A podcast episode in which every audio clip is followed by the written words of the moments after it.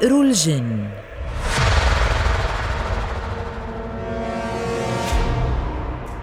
سجن للجن أو قعر للجحيم، سر من أسرار اليمن ولغز قديم لطالما حير العلماء والسكان هنا، وحيكت حوله الأساطير الغريبة والمرعبة. حفرة عميقة جداً ومظلمة أيضاً، يقال أن كل من حاول النزول ليستكشفها قد فقد عقله. بئر برهوت في اليمن. حضرموت، اليمن. بئر برهوت هو حفرة طبيعية في الأرض يصل اتساع فوهته لأكثر من 100 متر مربع، وبعمق يصل ل 250 متراً. هذه المعلومات ليست مؤكدة تماماً، فلا سبيل لرؤية قعر هذا البئر سوى بطريقة واحدة، وهي أن تتعامد الشمس عليه. فيقول السكان أن هذا البئر، وبرغم الأرض القاحلة حوله، إلا أنهم يستطيعون سماع صوت خرير الماء فيه. لكن الشكل الغريب لهذا البئر كان ملحوظاً، فهو غير عمودي تماماً، بل مائل بشكل طفيف، كما أن فوهته ليست دائرية بل عشوائية الشكل. لتتعدد الروايات حول من قام بحفر هذا البئر في هذه المنطقة القاحلة وبهذا الشكل، غير أن الاسم اللافت لهذا البئر جعل الكثير من الناس يتأكدون أنه بالفعل مكان يسكنه الجن.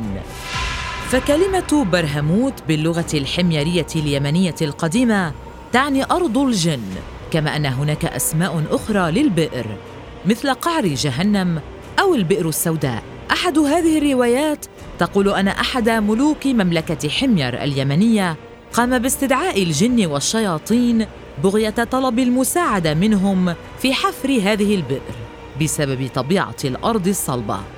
فكان هدف الحفر ليس إخراج الماء، بل كان إخفاء كنوز المملكة داخله. ولكن وبعد موت الملك جعل الجن من هذا البئر مكاناً لهم، وهم اليوم يحرسون كنوز هذه المملكة. كما أن هناك روايات تقول أن ملوك الجن هم من قاموا شخصياً بحفره، وأن هذا البئر هو سجن لهم يقبع فيه من يرفض أوامرهم من الجن أو يخالفهم في شيء.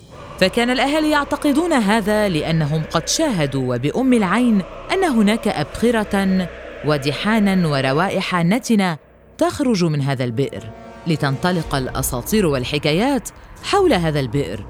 فإحداها تقول بأن سكاناً من المنطقة كانوا قد مروا بجانب البئر وكانوا عطاشا، فانتخبوا رجلاً منهم ينزل البئر ليجلب لهم الماء، وبالفعل ربطوا هذا الرجل بحبل وأنزلوه البئر. وبعد أن غاب في ظلماته سمعوا عويله المرعب وهو يطالبهم بإخراجه ليقوم القوم برفعه للأعلى.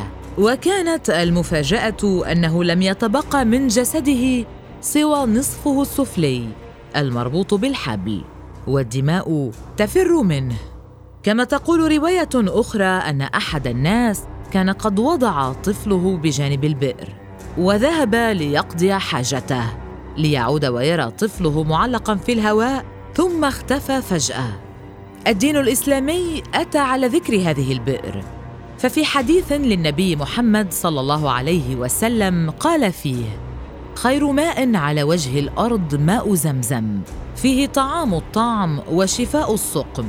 وشر ماء على وجه الأرض ماء بوادي برهوت بقبة بحضرموت، كرجل الجراد تصبح تتدفق وتمسي لا بلل فيها. وقيل في أحاديث أخرى أن بئر برهوت تحوي أرواح الكفار من بني الإنس والجن. وهناك بعض الأحاديث التي أشارت إلى أن أبغض بقاع الأرض إلى الله تعالى هو وادي برهوت بحضرموت، فيه بئر ماؤها أسود منتن تأوي إليه أرواح الكفار.